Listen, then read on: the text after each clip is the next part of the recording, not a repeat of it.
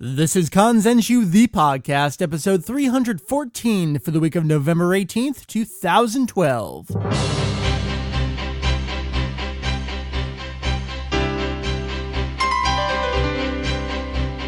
What up, folks? Welcome to a short episode of Kanzenshuu, the podcast, an extension of the all-encompassing Dragon Ball fansite. Kanzenshuu. That's right, sir. We cover anything and everything Dragon Ball in hopes of enlightening and a little bit of entertaining here on, what is this, like a Wednesday, Tuesday evening? I don't even know what day it is. It's Tuesday, yeah. Right now. My name is Mike Vegito EX. I am the ringleader of this podcastular circus.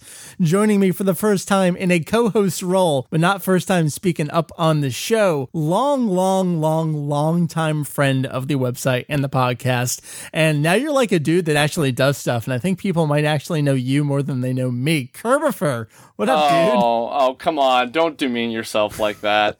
You and your pals have kept me sane while animating for the past, God, what, like 5 years has this thing been going on for now? Well, let's talk about that. Yes, the podcast here, when it debuted, obviously, under Daizenshuu EX. Right now, you and I are recording on November 20th. Julian and I recorded our first episode for release on November 19th, 2005. My God. Yeah, and I remember, and I even went back and, like, once in a while I'll go back and listen to old episodes, like the first one, and you guys sound entirely different now, and also like the one with Scott Melzer I listened to a lot. We're older, yeah, but man. It's crazy though, but like it really has, like, for I give no exaggeration, like while I'm animating, like I always listen to the podcast, and it's been a fun ride, and I'm happy to be on in a co-host role for the first time and not speaking up with stupid tidbits that nobody cares about during the Anime Next episode from like 2006. It's all right. So like I said, you've been long time good friend of the site and the podcast, yes, and all that stuff. Who are you though? Yeah, I've been doing animation on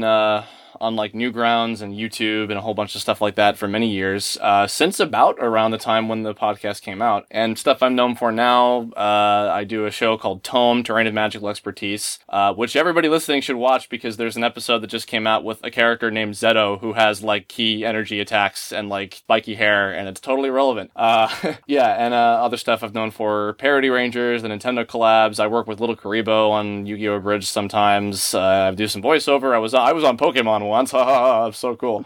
You know, a lot of stuff. I play Pokemon. You played Heart Gold and Soul Silver. That was the character. That was the game that my character was from. Who were you? This works. I was the stand-in for the male trainer in the Diamond, in the very end of the Diamond and Pearl saga of the show. They had the Gold and Silver remake tie-in, like 5-episode stuff, and I had a character with a Totodile, and he joined with Ash for a while. It was really cool. Oh, but this isn't the Pokemon cast. This is the Dragon. No, but I could probably talk about that for longer than Dragon Ball right now. I'm sure both of us probably could. All right, so we got Dragon Ball stuff. You Dragon are Ball. Here, last minute replacement for all the other folks, mainly because you're available, but you responded. Yes. And I have wanted to be on the podcast for like years. I know. The opportunity hasn't come up, and now here it is. I'm glad to have you because you're a fun dude. You have things to talk about with me. You and I, we're going to catch up on news from this last week, which grew by 3 stories today alone. I don't understand how it is that we are in the end of 2012 and Dragon Ball continues to do this to us. I know exactly how, man. Like this is we're entering a new age of Dragon Ball shit here. I have a distinct feeling. I know. So we're going to do that, and then I'm going to talk into a vacuum about video games, and you're just going to nod and be a pretty face. Okay. So that's the plan right now. I'm down. Are you down? I am down. All right, so, like, first news here, we already knew about it because of a leak poster sort of thing that still has not been confirmed as is, but the part that has been confirmed is the title for next year's Dragon Ball Z movie, debuting in Japanese theaters March 30th. Dragon Ball Z Battle of Gods. This page here, we did confirm, ended up being from Ultra Jump. Remember, there are a gazillion Jump magazines over in Japan. There's, of course, Weekly Shonen Jump, but nowadays there's also Psycho Jump and this Ultra Jump, and there's, of course, V Jump, which we'll get to shortly. The page really here just confirming everything that we already sort of knew. The title, Battle of Gods, the Japanese title there, Kami to Kami, God and God. So the titles don't really line up, but that's kind of standard. I think Full Metal Alchemist has similar things where its title is different from its English title. That's just a Japanese thing. And then we had further confirmation on this collaboration ticket where you've got Toriyama, you got Oda, they do a little picture, and that's going to be your special 2-in-1 ticket. So, Kerb or Chris or whatever, I don't even, I'm just going to call you whatever I feel like. Either is fine. I'm fine with either. Thoughts on the title of the movie, because that's really all we have to go on. We do not have further visual confirmation on this Cabot character, I'm going to call it. Yeah, whatever he is. Yeah, well, first of all, I do think that it's kind of interesting that they, because I didn't even think about the One Piece Z movie, but I think that's actually kind of clever that they're having, even though they're not going to be screening at the same time, I think it's clever that they're tying them together in this sort of promotional way. In terms of the actual title, yeah, I was going to say at first I thought maybe the English title, the Battle of Gods thing, might be because with Fox being involved and, there's the stuff with Kai coming back and all that for overseas, it's making me think that maybe it having a separate English title is tied into that specifically. But then you made a good point about like Full Metal Alchemist and some of those other movies where they will have two titles made for the movie to start with. Right. I mean, maybe, I don't know, because I was also going to ask, and maybe Julian would know more about this. Kami to Kami, like, is literally God and God. Right. Like, would there be some connotation of that could technically be translated as the Battle of Gods, like two gods clashing or something like that, or does that not quite? No, we talked about it. There's like nothing there. It just literally is what it is. There's no further reading of it. It's super, super basic. So, well, there is, I mean, from that not 100% confirmed to be real poster, there seems to be two god characters shown on it, the Cabot thing, and then that mysterious kind of Majin Buu with effeminate qualities thing in the background. Both seem like godly characters, so that could be what it's referring to. Right. But who knows otherwise. So our good buddy K17 over there in Japan saw a tweet from Yusuke Watanabe, who is the scriptwriter of the movie. Remember that Akira Toriyama is heavily involved in this movie, even in that scriptwriting area, but he is not the formal script writer of the movie. We have Yusuke Watanabe, who is. So Watanabe just confirmed out there, the movie title has been confirmed, great. So K17 responded to him, said, I'm looking forward to seeing the Makaioshin. Kind of like, that's not confirmed, but I'm kind of gauging you to see what your response is going to be on that. And the response back was obviously written in Japanese. Oops, thank you. So what kind of reading do you have on that? Does that mean like, oh my God, that like the fans are figuring it out that we're going to pull in this Makaioshin, this extra god hierarchy stuff that Toriyama introduced in the super exciting guides? Or is it just like, I'm just responding? Yeah, it definitely could be just, as you guys have joked about, another one of those stereotypical neutral Japanese responses. That's more likely to be it. Yeah, I'm not sure, because I thought about the Makaioshin thing as well. I don't know. That seemed like it was something they were saving specifically for the online game. Right. I mean, it's possible that, these two new characters could be related to that. But then again, aren't the Makaioshin, like, they're blue skinned with white hair and like the red eyes and stuff like that? They have an established design in that game. Well, and I'd have to go back and check out a lot of those translations. And of course, we're going from Korean to English, sometimes Korean to Japanese to English. So it gets a little twisty, but I don't know how much of that has been confirmed in Dragon Ball Online. Like, there are thoughts that Toa and Mira are involved with the Makaioshin and all that, but I'm not an authority on Dragon Ball Online to confirm one way or the other if that's actually been the story or just fans piecing things together, or maybe it will be revealed eventually, so maybe that's kind of up in the air right now. It's possible, but yeah, I think the new characters are going to be their own separate thing. And the scriptwriter's response to K was probably just like a neutral, like, thank you, Colby, you liked the movie, I'm not going to confirm or deny. It's like that typical, what is it, when they nod their head and go, like, I'm not agreeing with you necessarily, I'm just confirming that you did indeed just say that. Yes. That could very well be what that is. So that's kind of all we have to go on right now with the movie. The only other news story involving the movie was that the official website updated with the exact same information. This kind of thing where, yeah, Jump gets the exclusive reveal on it, but that day or the next day, the official website updates with the same stuff. So we at least get a ping of the logo and a higher quality version of the Super Collaboration ticket. But then we also get a list of participating cinemas that will be showing the two movies that you can use that ticket at. So I already got confirmation from Julian that he's off to buy his ticket and can go see the movie for us. So we'll have a first-hand account. I'm very excited about that. Me too. I am also excited. All right. So have you been keeping up with Budokai HD Collection at all? So Dragon Ball Z Budokai HD Collection is all screwed up in many ways, but most notably, it's got a lot of censorship to its violence. Apparently, in some of the cutscenes and even some of the special attacks performed by certain characters, certain acts of violence and gore have been censored compared to the original PS2 release of the first and third games, which are the only ones that are on the collection.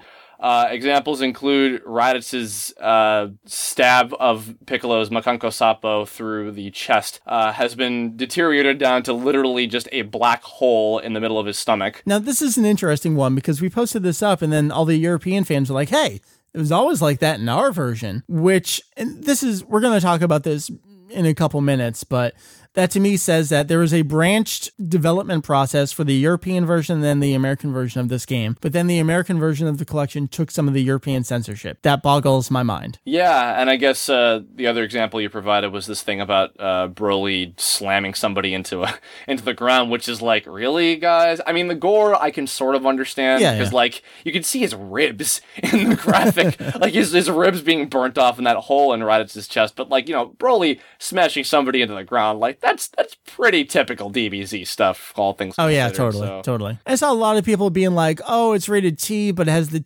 teen rating changed over the last 10 years, so what can you show? Like, I don't know. Some of this stuff just strikes me as really ... ? Kind of stuff. I mean, and for a quick buck, I feel like it's not even going to make that many bucks between, like, because most people seem to be educated on this stuff with the music changed and, you know, this now, it's like, what reason are people going to have, and especially with all these modern games now, it's like, what reason are people going to have to want to go back and get these anyway, you know? I don't know. These games, man, this is weird. So let's hold off on Budokai stuff and we'll talk about that in our little mini sorta topic that we have coming your way. Guys, it's like the week before Thanksgiving. This is what you get.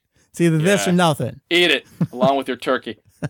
All right, so a couple last news stories here. We have Glénat over in France, my apparent homeland. Apparently, I'm like royalty in Quebec or something. We founded Quebec, my family. I'm just now learning this. This is crazy. So I'm like French-Canadian royalty. I'm very excited about this. Oh, let me bow. Okay, here we go. Thank you. Getting on my knees. Down on your knees, man. Continue with Animanga. So over there in France, they've been putting out a ton of great stuff. There is they call it the Perfect Edition. It's the Kanzenshuu release that they're getting. I believe it's a totally new translation. Great stuff. I'm very excited for them. Viz, we're all looking in your general direction right now. So they got that going on, but they've also been getting the Animanga, or the TV anime comics, which is, as Julian has always perfectly described, the redundantly redundant comic of the TV series, which is an adaptation of the comic. So you're two steps removed here. They're stopping that, at least temporarily. Their release schedule just kind of stops after the Cell game ends in this Animanga, and they're going to turn their attention over to the movie versions, the film anime comics. So that's kind of cool over there. I'm sorry that you're sort of getting an incomplete product, at least for the meantime, with the TV Animanga getting temporarily, maybe permanently suspended. There's really no word on it, but every 2 months there's going to be a film anime comic, and they are going to start with my favorite, of course, Dragon Ball Z Movie 1, starting with Garlic Jr. Like I said, every 2 months you're going to get another individual film anime comic. That is alongside the Kanzenban, so at least the Kanzenban will keep going there. So France, that's cool. That's cool. Again, I say Fizz, what are you guys doing? One of your international fans that you guys covet so much, I'm sure, will send you a book version of Movie 1 to add to your never-ending collection. I'm very excited because I know it's going to happen. Lord. Yeah, you know, it's funny. Well, you say on the update here that it's finishing up the Cell arc. Yes. So that's finishing up the Cell game specifically, right? I believe so, if I looked at the cover there. Man, like... Yeah. It's so bizarre with this, like, okay, we're going to stop at Cell with, like, all of this material lately. Like, I don't even know. Budokai 1, it stopped at Cell. All of this stuff lately, it's like, oh, no Boo. Burst whatever, Limit as cares. Well. I mean, Burst Limit was, what, like 2008? But yeah. Yeah, by now. Well, the first bizarre Budokai game, that was interesting because that was a major push internationally with the video games. And I do wonder how much of it had to do with, well, at that point, the American audience had not seen the entirety of the Majin Buu arc tied in with production time. So that kind of made sense. And then Burst Limit was sort of like a reboot for Dimps. But then, yeah, you just combine all that with Kai, and then France over here conveniently ending around that point in the Animanga. And like everyone on the show always says, well, this just drives everyone back to our intended endings guide and being like, guys, look, no, this was never the, oh, please. Please just stop. Well, I mean, I guess it's cool that they'll get these movies and everything. I know that sometimes the movies are like the only thing that certain countries will get, and they don't even get the show. Yeah. And these books are really neat. I forget, they kind of did them out of order, at least in the Japanese release. I think they may have started with like movie 4 or 5, and then they went back and filled things in. But a lot of these had supplemental material, like character designs. And then the Animanga of the TV specials had some cool stuff. We, of course, talk pretty often about Bardock and how many great things are associated with Bardock. The film anime comic version of the Bardock TV special, in the back of it, has one of those 3 side stories, the text presentation of Trunks telling his future story. So there's that kind of awesome stuff in these, and I'm very curious to see if Glenot over there will provide some of that supplemental material in their film anime comics. Well, good for them, or they can just buy the actual movies. Or you can just watch the movie. there is that. Why don't you take me over to the UK? This has been a crazy story, hasn't it? Yes, it is, and in fact, I was throwing my 2 cents about this on the forum, but so Dragon Ball Kai has formally been announced, finally, for the UK. A news post on Toei's website reveals that DBZ Kai is going to be coming there under CSC Media. They just acquired the first 53 episodes, which I think is the full... up until the end of the Frieza fight, if I'm not mistaken. Yeah, I think 52 actually is the formal kind of like breakpoint between Frieza and then the artificial human, so 53 is kind of weird, but I mean, it's right at that point, so that makes sense. Yeah, I think it might be a couple episodes after 52, because if I'm not mistaken, the one of the box sets like is almost done with Frieza, and then the following one, which has all the Trunks stuff in it, has like the last 2 or episodes or so of the Frieza Yeah, it's arc, like 52 or 54, it's around there. 53 is definitely not the right number, but it's clearly in the middle of that stuff. But they've got everything from the beginning up until about when Frieza dies, basically. Yeah. So they've got that, and they're going to be airing that next year, and there's no 100% confirmation yet on what dub this is going to be. Because... Do you think you can even take us back to the beginning of this story? Yeah, apparently, I forget exactly where it started, but there had been a few different actors on both sides of the spectrum talking about how there was going to be, and there is going to be, a alternate dub of Dragon Ball Z Kai recorded in Canada, with a lot of the Ocean Group actors.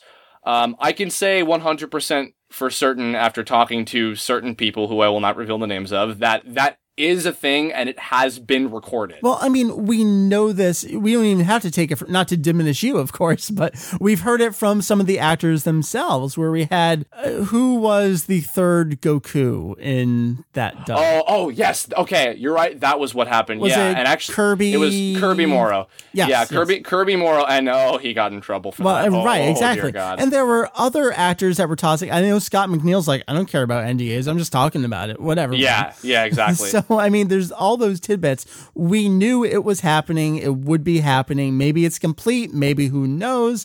Clearly, there's some information out there that's been confirmed, at least in some circles. This alternate English dub was going to happen, is obviously still going to happen. Will this broadcast be that dub? That's kind of what we all figured was going on. Right, because if I'm not mistaken, that other dub for the original Z, that aired in Canada and Europe. Right, it was primarily for the European market, because that seemed to be like the AB group going around and trying to just do their own thing on the cheap. And I think Canada, was it Canada that they were getting fed up with Funimation not getting stuff ready on time or not good enough quality for them? So like, we're going to take the AB version, man, and we're going to show you. And there's just that kind of stuff going on. So depending on where you lived in the world, dubs flip-flopped back and forth, and maybe you didn't even see the same dub the next time a particular arc repeated. Yeah, I know regarding that dub for if it is going to be airing on this, which I think it might. I have a distinct feeling. Yeah, I know for certain, for those of anybody that were listening that did follow the Ocean dub of the rest of the show past those first two seasons in Canada or anything, we are getting a new Goku, and we're getting a new Frieza. Right. Apparently some other characters have also, I don't know which one specifically, but there's another studio, maybe, I don't know if you know this one, Mike, called Blue Water. Oh, yeah, of course. That was like the sister studio. They did the original Dragon Ball, and they did GT for the European market. Yes, that's right. I believe they're in Edmonton, somebody else pointed out to me, and apparently some of the recording has been outsourced there. So it's going to be like a mix of people. Yeah, and I actually, that has happened before. Like, there's been a couple shows where like Ocean proper plus Blue Water kind of mixed together. Yeah, or the reverse. Like sometimes, like if they can't, sometimes with main characters actually, like if we can't find somebody that's good enough for the main character from our pool, we'll go to Vancouver to get it. You know. Okay. Although I think in this case it's because it's probably cheaper to do it this way. Yeah, they're doing on the cheap. I would imagine maybe like some of the smaller characters or like Walla, which is like the background voices and chat like that. Maybe that's been outsourced to Blue Water to make it done a bit cheaper, but I don't know that 100% for sure. So it could be a situation like, well, Scott McNeil's involved, he's probably Piccolo, which fantastic, right? He's everybody he was before, I can say that for certain. Okay, did he do Boo in that dub later on? Or? Yes, he did Fat Majin Boo. Brian Dobson did every other form of Boo in that version. Yeah. I can also say, I don't want to have another incident with the Chris Ayres thing from last year with Frieza being revealed too early, but I'll say the person that's doing Goku in this new dub of Kai for Canada will probably confuse and a lot of people, and they're going to be like, wait, what? Really? But trust me, the person that is doing it for that dub is the perfect man for the job. There was a person that was saying they were playing that role, and I would love to just be like, I don't fucking care, I'll just say it on the show, but I don't even remember who the person's name is. I mean, you guys know me, I don't follow English dubs, so I don't know these. Although it's not, unfortunately, it's not Ian Corlett. I'm sorry. Playing Frieza? Oh, no. No, I meant as Goku. Okay. Yeah, no, Lee Tokar did confirm that he's Frieza. That was publicly stated. That's what I was talking about. Okay, yeah. That sounds familiar. Okay, yeah, I have no idea who would be Goku or. So, all right, all this being said, it sounds like this alternate dub is definitely produced, if not fully complete at this point. And the question is this the one that's going to air over there? I think we're both saying, oh, yeah, that makes sense. Yeah, well, we'll hope so, because then we can see some funny comparisons and hear...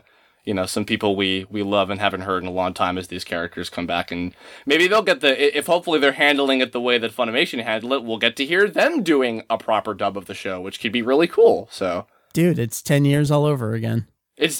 Actually, I realize if that is the way that they're doing it, then Mike, your wish about why can't you guys do it the way that you did those first three movies, your wish will be granted. 1998. Six. Whenever. Well, that would have been 1998. 1998, Mike is very excited. Oh my goodness.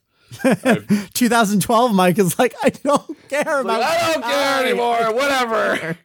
Can we please move on to the new movie instead? Yeah, really. All right. So video games. Leaving Kai behind. Video games. Yay! Zenkai Battle Royale. This story is crazy. They're just pumping new characters into this game. We did get a tease last month in V Jump that Zarbon was going to be coming. It was this silhouette thing, like, do you know who it'll be? Yeah, we kind of know who that character is.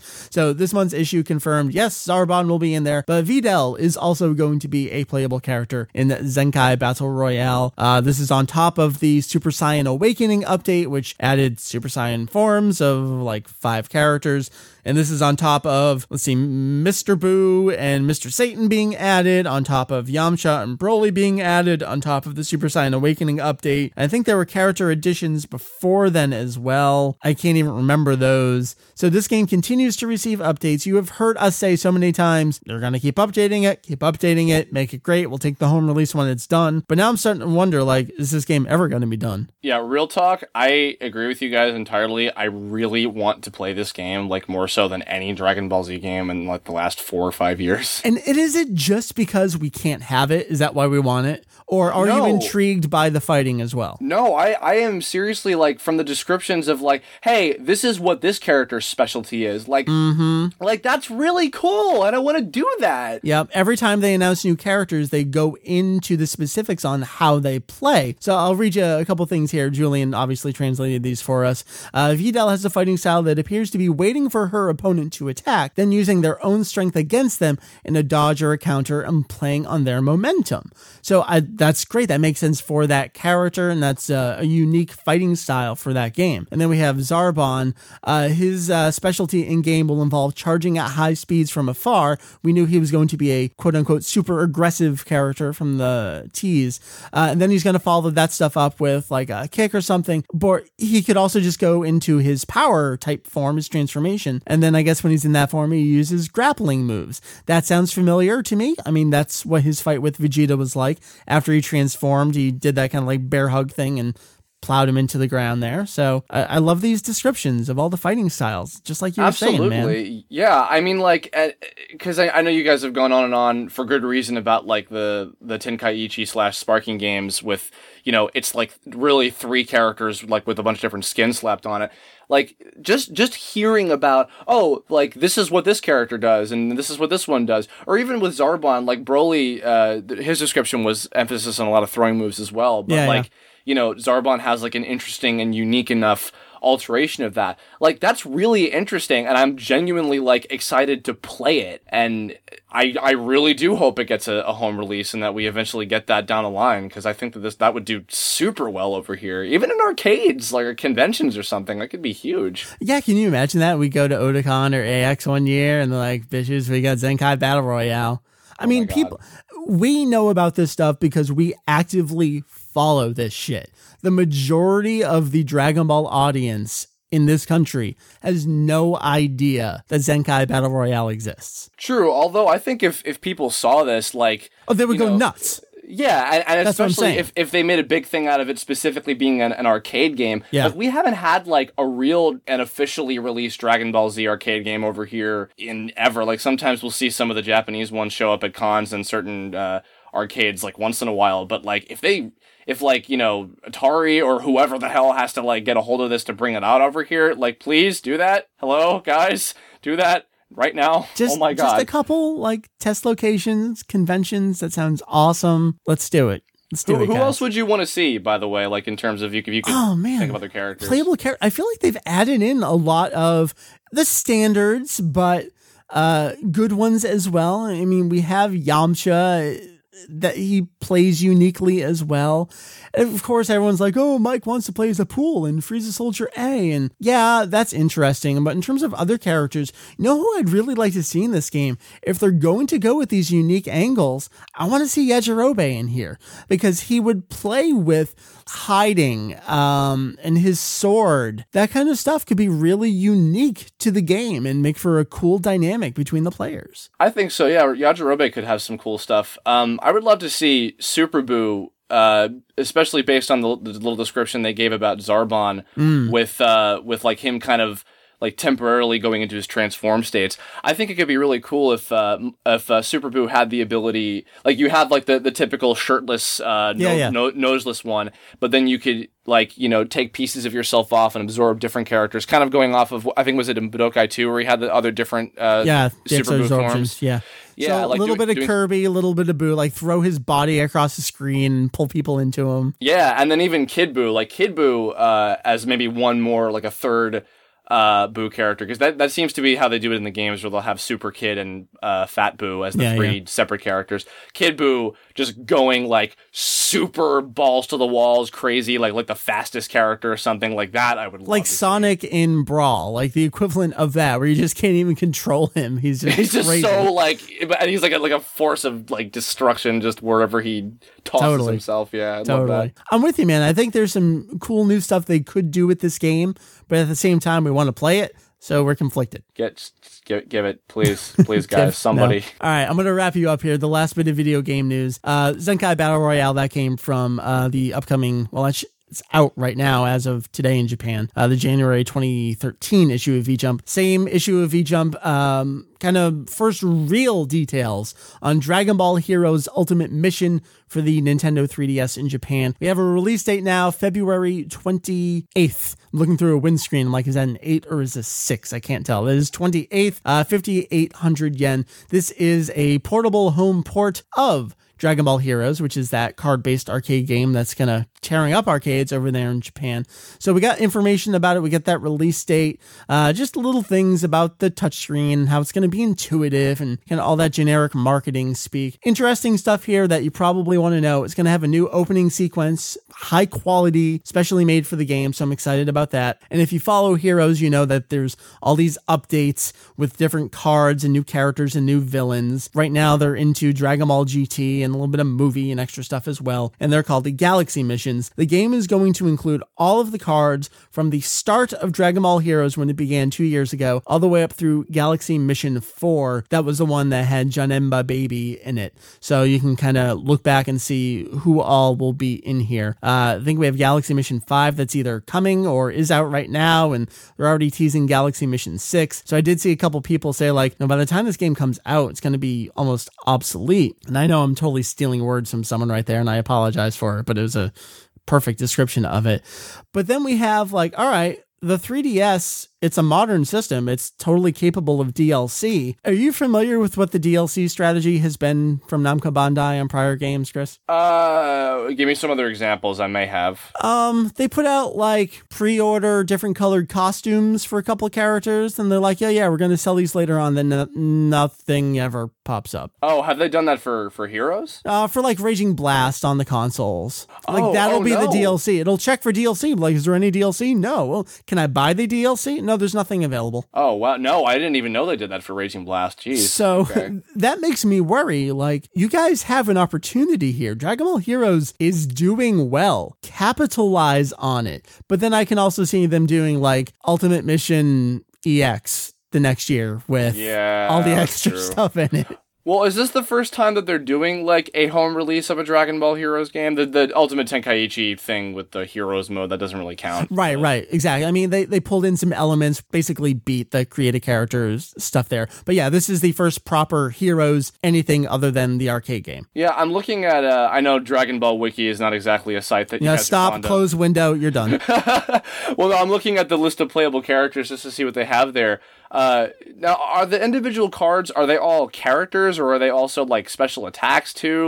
I'm not sure how it works. Yeah. I don't actually see a lot of characters as there's everything with Heroes. You get boost stuff, but then special versions of characters. Obviously, I've never played it, so we need Julian to go over there and just kind of film children in a creepy kind of stalker way and watch them play the game.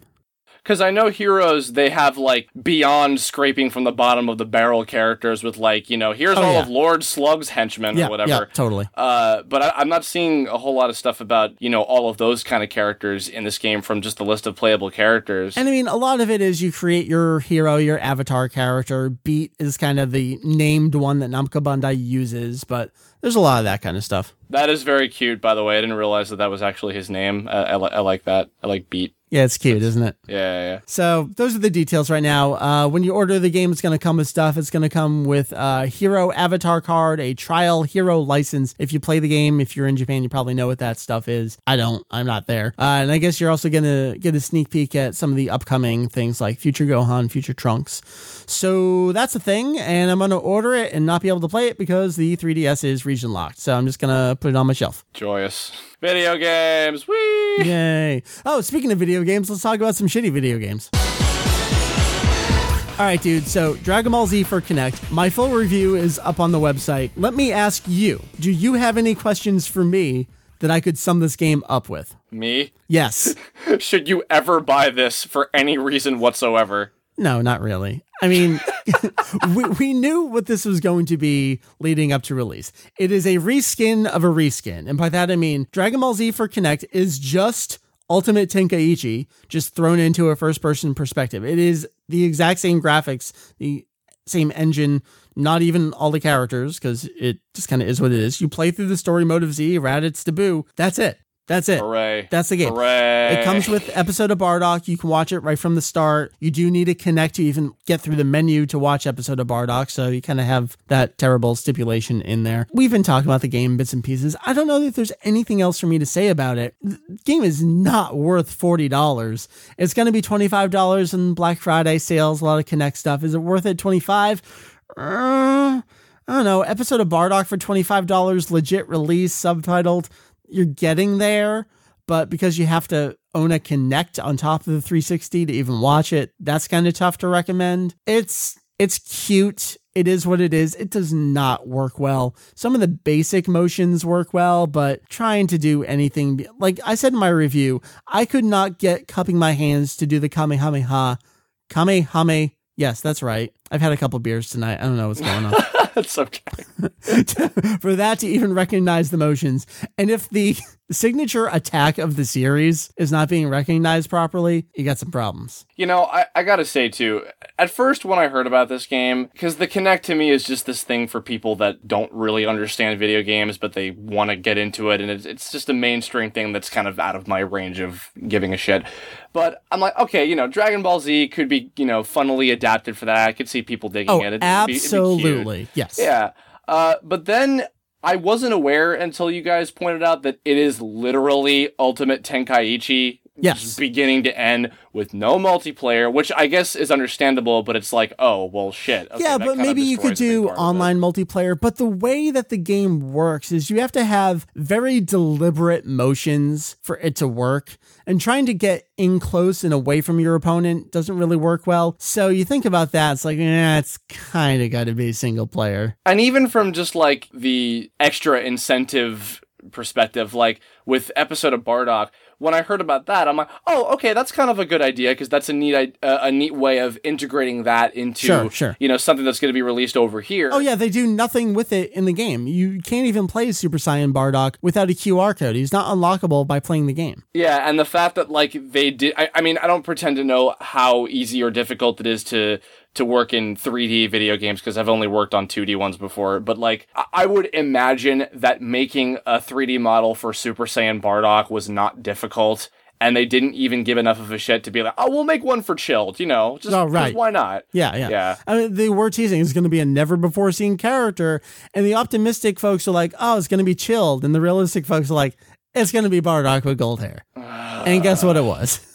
I mean, like, because, yeah, if maybe I would have been a little less agitated if they at least threw Chilled in there. Yeah, like, you watch episode of Bardock, and then you play the fight. That would at least be something. There's not even that. Just ridiculous. I don't know. And the fact that this is our core game title. It's your big game this year, man. Like, that is really, really pathetic. It is. Like, honest to God. And actually, slightly off tangent, but, like, sure. You know, I was even kind of down Sega's ass at first about like, here's your big Sonic game for the year. It's like, you know, All-Star Racing transformed, like, and not like a real Sonic game, but it's actually good because they put like full time and effort into making it like genuinely as good as possible and not just like a bullshit spin-off game. So dude, you not only have the Sonic cycle, you've got the Dragon Ball cycle. No, the Sonic cycle's breaking. The Dragon Ball games are kind of getting into that now. Yeah, it's not pretty. I don't know. I hope that maybe with Zenkai Battle Royale, and you know, Heroes in Japan, and then maybe I would like to imagine they would do a game that would be a movie tie-in for Battle of Gods. You know, maybe things will pick back up. I hope. I can overlook this little travesty with the Kinect game, but oh man, dude, fool me once, fool me twice, fool me three times, fool me 20,000 times. You still buy them. You buy them anyway. All right, so that's DBZ for Connect. You can read the review. We've talked about it a bit. We were talking about the Budokai HD Collection earlier. I did finally start writing my review today, so that's going to be coming to the site soon. Just things have been busy. We've been working on content and all that jazz, but yeah, that's coming. So it's Budokai 1 and it's Budokai 3. You know the story here. They can't even really answer why Budokai 2 is not there. It's like, here, this is what you got. So the music's been completely replaced. Kenji Yamamoto, lols. We all know the story there. If you don't, that's the other big thing linked on the sidebar of Kanzenshuu right now. If you're even like ankle deep in Dragon Ball fandom, you know everything about this at this point. So all the music's replaced. It's 16:9. It looks pretty nice. Everything's running, I think, like 60 frames a second. It's gorgeous. But is it worth it? And my main thesis for my review, you've heard me talk about this and you're going to read it, is without the original score for these games are lesser products. And I'm struggling for a way. So you've got real Mike on the show right now, and you can totally take my words and throw them back against me. I don't care. It's okay. I've been doing this for a long time. I don't care what you have to say about me at this point. But I think a lot of younger fans who have a very, very fond memory and appreciation for the Budokai series are going to come to these games and the replaced score 10 years later. I think they're finally going to understand what it was like for us season 3, where it's, what's this music doing here? I agree. Yeah. I mean, I haven't, I'm assuming it's probably a lot of the same music that they did for like the Tenkaichi game. Dude, if I hear the fucking opening theme to Ultimate Tenkaichi one more time this year, I am going to lose my mind. I've seriously, I've never heard any of like that new replacement music that was made by whoever mysterious person. That's actually the good thing for me, because in the PS2 generation, after, you're going to read about this in the review as well, after Budokai 3 and then between when Sparking came out, I bought a Japanese PS2. I played the entire Sparking series in Japanese on my Japanese PS2, which meant I had the Kikuchi score in those games, which made them better products for me. So the replacement score, people talk about the Budokai Tenkaichi 2 replacement music as if it's God's gift to Dragon Ball music. And some of it's actually kind of okay that I am hearing now, but to me, it's completely new music. I've never heard this music before. Right. And I mean, I don't know if that's the same stuff that they used for like a lot of the games afterward, and like when the Yamamoto fiasco happened. Raging Blast 2, the story we heard there is that after that all went down, Raging Blast 2 had its music silently replaced in later printings, and the Budokai Tenkaichi 2 score, replacement score, was thrown into that game. So now people are going to be hearing that kind of again for the third-ish time, maybe. So to me, it's basically all new music. And to other fans, maybe it's going to be, oh yeah, I remember it from this other game. But these games in particular, you throw Kenji Yamamoto together with Tower of Power, with Steve Lukather, with all these other amazing musical acts that came together.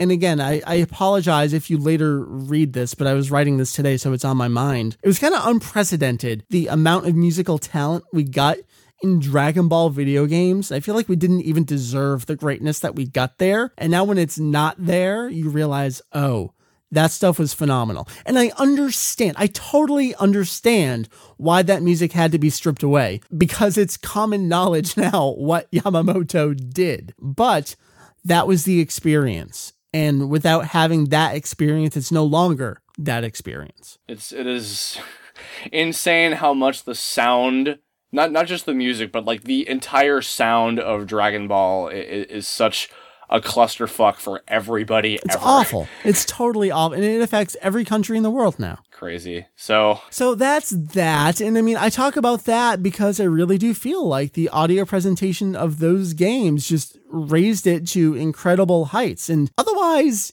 it's the same games that you remember. Budokai 3 still plays like a pretty fantastic game. By the time they got to that third iteration there, I mean, you have the sways in there with the dodges and the countering and the baseline key. Like, they had a pretty good fighting system for Budokai 3, and it still plays like a damn good game. And maybe that's what you want in 16:9, and it looks good up on the TV. And Scott, I actually don't know about some of the new lighting they have in the character models. I think it's a little too shiny, which is part of the problem I had with the Spike character models as the years went on. So I'm kind of iffy on that, but I still feel like Dimp's character models, they move wonderfully and realistically and fluidly, and I believe them. So it's tough. It's tough. Maybe when we move on to the next real new installment of a Dragon Ball Z console game, we'll get some better models. Now that we're kind of moving into, like, you know, the Wii U is out and technology is advancing, I would hope that they would take some steps beyond the Ultimate Tenkaichi models. You would hope, but so much of that has nothing to do with the technology and everything to do with the developers, and they can cram 150 characters into a game, but they can't make them move realistically. Yeah, that's Spike, and you guys have heard me talk about this literally since the first episode. I believe the first episode of this podcast, November 19th, 2005, we talked about Sparking, the first Sparking game on PlayStation 2. That's so right. You've heard me specifically talking about this for 7 years at this point. So that's Budokai HD Collection. It kind of is what it is. It's those first and third games.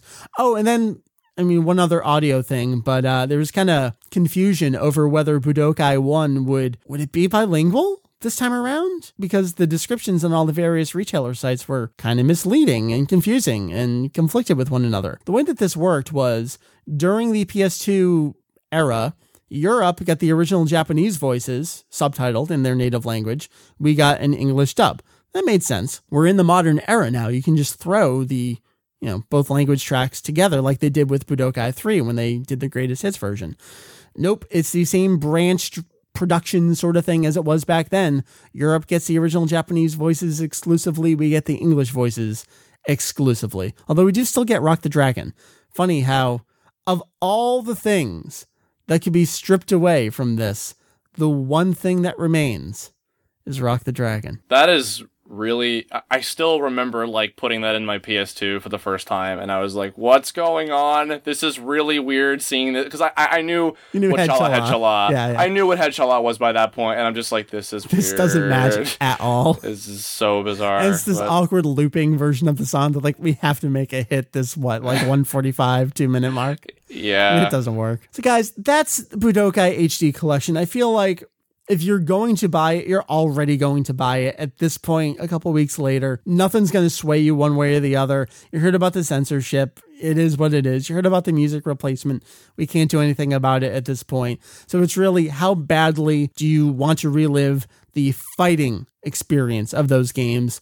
And in the case of the first game, maybe the story mode, but of course all the music's different in the story mode, and you have to go back to prior voice performances of a lot of these characters as well if you're playing the English version. So that's that game. That's a game. That's the thing. They're both $40. That kind of frightens me. I paid $80 for this stuff combined. People, just don't do it, please. I'm begging you. I do this for you, so you don't have to. You can just listen and be like, haha, look, Mike had to do all that. I just get to sit here and listen to him bitch about it. He's suffering. He's suffering for all of you. Just don't buy the goddamn things. Speak with your wallet, or rather without it. Tell them you don't want this shit. Don't buy the Dragon Ball Z games this year, and then maybe next year they will wise up and do something that isn't a piece of shit. And that's tough, because it's like, I'm kind of interested in an HD updated version of Budokai 3, but not this way. So, no. But I can't get the product I want specifically because of the music. So what do? It's like, no one wins here. Such is the life of a Dragon Ball fan in 2012. Does that about cover that? Yeah, I think so. I think we're actually going to wrap things up here. A lot of folks had thoughts about these games over on Facebook. I was thinking about reading them on the show, but it's just going to repeat exactly everything that we were just saying, and I don't want to kind of slam it in too far up your ass there. You had sent a voicemail to the show that I was considering playing on the show. But now, But now you're here, and we kind of already talked about Kai and continuing, and other countries being interested in continuing it. Oh, that's right. Yeah. Did we answer your question? Well, that was the reason I recorded it. I don't know if you're going to use this. You can cut this out. No, we're talking. Just keep going. I'm not edit. No, that's fine. Well, basically, I had sent in an audio email after I listened to what you guys were talking about regarding Kai coming back with them doing the Boo saga. Basically, my 2 cents was, because as you guys had eloquently put my conversation with Chris Sabat from a convention 3 years ago as part of your intended endings guide. You are immortalized. Oh boy, yeah. And see, I'm going to make reference to that again, but I just want to say, first of all, I'm not using like anything I got out of like just a casual conversation with Sabat, who, by the way, is as big of a fan of Dragon Ball Z like as anybody that's ever been on this podcast, totally. In the same way too. And I we know that, yeah, mean that, yeah. Basically, I brought up at the time, this was before Kai had even aired over here. This was before like Frieza got a new voice and a lot of stuff like that had changed. At the time I had heard about the possible 98 episode limit for Kai, and therefore was only going to go up to Cell. I brought that up to him, and his offhand reaction was, "Oh, well, that sucks. Well, maybe, maybe if it were possible, maybe we could like approach them about doing the rest of it ourselves." And then, we talked about that. I mean, Funimation specifically moved into the realm of co-production. That was a possibility. Yeah, and especially. Because the other big point after the fact now is that Kai did really, really well over here. Mm-hmm. It's on 2 channels. That's crazy. And even with like the music stuff and like there was a little bit of a lull between the end of the Frieza stuff and the Cell stuff, because I think that was when that was happening and when it was on TV. Yeah, yeah. There was a bit of some crap with that, but even that notwithstanding, Kai was very successful over here, both for like a hardcore market, because for us we finally got like a quality dub as far as I'm concerned. And, and then just for like a mainstream perspective, it being on TV again and just it being put back into the limelight, it was huge. So, and I think it also does tie into the movie if it's going to be taking place after the Boo saga's over. That definitely makes sense. My assumption is that when they say it's for overseas, I guess it would be because they maybe want to have it on TV over here and do a home release, which of course would be why they'd be recording it in Japanese, because as Mike and the others have pointed out on the show a while ago, anime fans are not going to buy a DVD if there's not a Japanese language track on it. So, yeah, it's weird. Like, they won't buy it if it's dub only, but they also won't buy it if it's sub only. Right, and, because that's just kind of the way that the market is these days, and that makes sense. So I certainly can't fault anybody for that. But, I think it's great that they're doing that. I had always been saying, even from the beginning, that like next to the Frieza fight, I think that the Majin Buu, like that entire chunk of the show, was what needed the Kai treatment the most. It's 90 episodes, man. Yeah, exactly. And if they could whittle that down to like 30 or 40 or what, or I guess 50, because 50 was about as long as it took for them to do like Saiyan and Frieza, and then another 50 for androids and Cell and all that. Yep. Yeah, I think if they were able to do like another set of 50 for all of Boo, like that'd be fantastic. I would love that. And it's not just us. I mean, we talk about... we were talking about France just in this episode so many times. I mean, Kai is on TV in so many other countries, and a home release in so many other countries. And it's doing well in everywhere but Japan. Mm-hmm. So I'm pretty sure everyone wants it right now. Absolutely. And I think the fact that Japan in general seems to be opening up much more to the fact that, anime's role in other countries, and especially in the US. Yeah, I think that if they were doing this for Dragon Ball Z specifically, and specifically for us, then number one, that's a good sign for, Toei's mentality on this whole thing. Cause, finally, they're smart. Yeah, really. I do genuinely hope that we get it. I think it could be a great way of setting up the movie if we were going to be getting it as well, which I think we will be. And I guess from a personal standpoint, I would love to hear a new dub interpretation of all the Majin Buu stuff, which granted, I think that was all right in the original. I think that they did a pretty decent job at the time, but just overall, I know that they could do a lot of stuff better. And, I know that a lot of the actors that played some of those later characters were excited about doing that. And there was some sadness for when it stopped, but, I certainly hope it comes back. I would love to see it, and maybe I'll try and do some digging early next year, see if I can find some other things out about that in terms of if it is going to affect the U.S. So I have no idea what the English dub was like at that point in the series. I mean, I was so checked out at that point. Yeah, I don't blame you.